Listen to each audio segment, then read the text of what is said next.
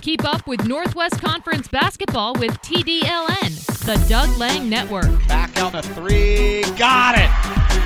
The triple is up and good. Listen live online at onthedln.com.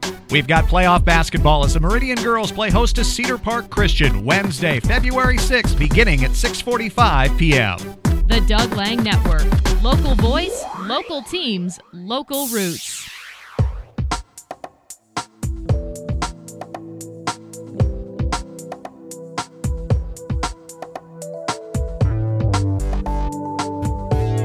Thanks for listening along to the Doug Lang Network. We thought we'd switch gears with the winter weather well upon us and having such an effect on all of the playoff basketball going on with brackets being changed, games being moved. Oh boy, it's been a little bit crazy. We thought we'd bring you up to speed on what may or may not be happening in the wonderful world of weather. Always a tricky thing to try and predict, but what is in store for Whatcom County and beyond, and what effect it may have on the prep basketball playoffs? Randy Small from Whatcom County Weather at Facebook and WhatcomCountyWeather.com. I got an opportunity to talk with him earlier today and bring us up to speed on what's coming our way.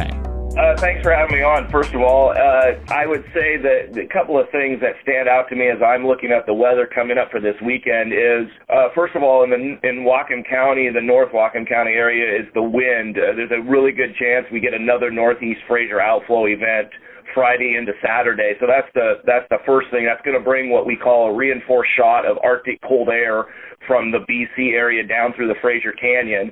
So but what that actually does is potentially limit the amount of snow for the North County.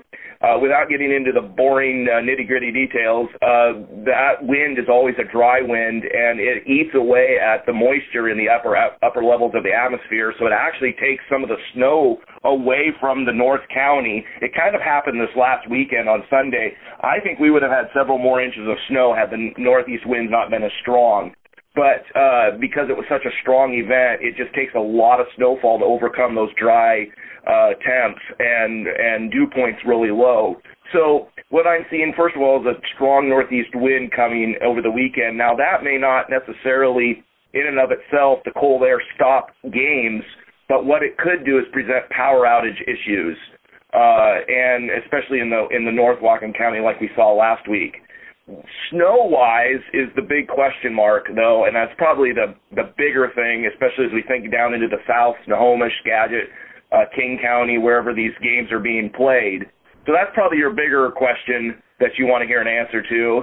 And I would say it's always a tough call for snow around here, but I'm just looking at the models. This is Wednesday, and I'm looking at the latest data, and I'm seeing less snowfall in Whatcom County right now and much more snowfall as you go into Skagit and Snohomish. Uh, I'm looking at several different models, and I'm seeing between 6 and 12 inches. Now, I, I'm not saying that's the forecast, but what I'm saying is is that it's been consistent to be showing those kinds of numbers coming up.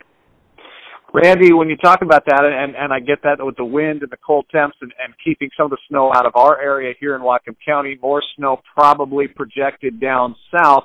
Uh, is this going to linger? I, I know you've kind of just pretty much uh, stretched this out through the weekend, but we're talking about into next week. There's talk about it as well. This looks like we may be in for a kind of a long run. Yes. Uh, what happened was uh, we had a warm January, as we all know, and what appeared to be like almost like a false spring. Uh, flowers start coming up and, and all those things. And what this is kind of a quasi El Nino year, and that usually means warmer temps in the winter here for us and less snow in the mountains, less precipitation. But it was kind of a what it really wasn't a full blown El Nino, and so when we have those events, it's actually more like a neutral. And I don't want to again get into those boring details, but neutral events sometimes give us some of our biggest snowfall uh, events, uh, and I can quote several years that are, are neutral years and uh, everybody would jump at those and yeah i remember all the snow and uh, so what I think happened was about a week and a half ago, models all of a sudden started flipping where we were going to get a cold uh, air where we hadn't seen that all winter long. And all of a sudden, the European model, the best model in the world, started showing a huge flip, and everybody who I follow in the meteorology world way back east in the Midwest, out here in the West, could see that happening. And it was an amazing thing to watch. Within a couple of days' time, it completely flipped where the cold comes to us as opposed to the east. Now, they did get some cold really, really bad last week.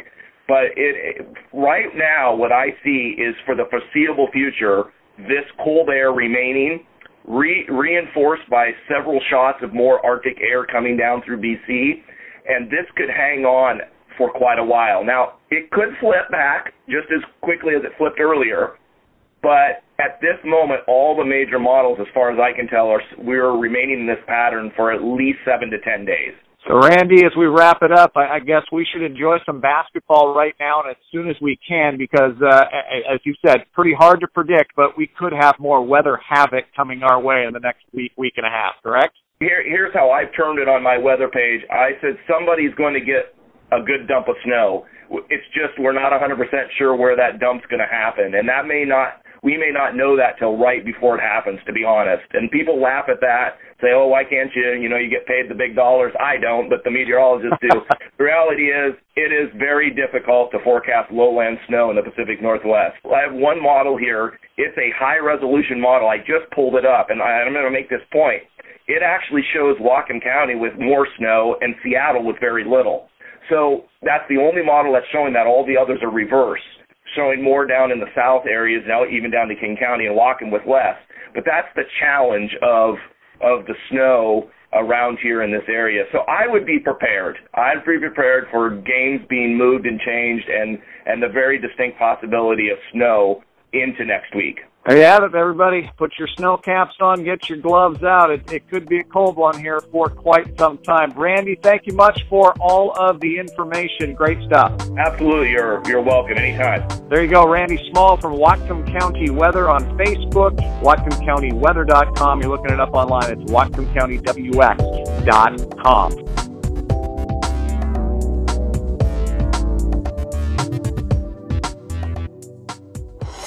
Want more prep hoops? Bajema slowly across the timeline. He'll work against Whitman. Cole Langstrat catches it back to Bajema. Drives just past the free throw line. Jumper up and good.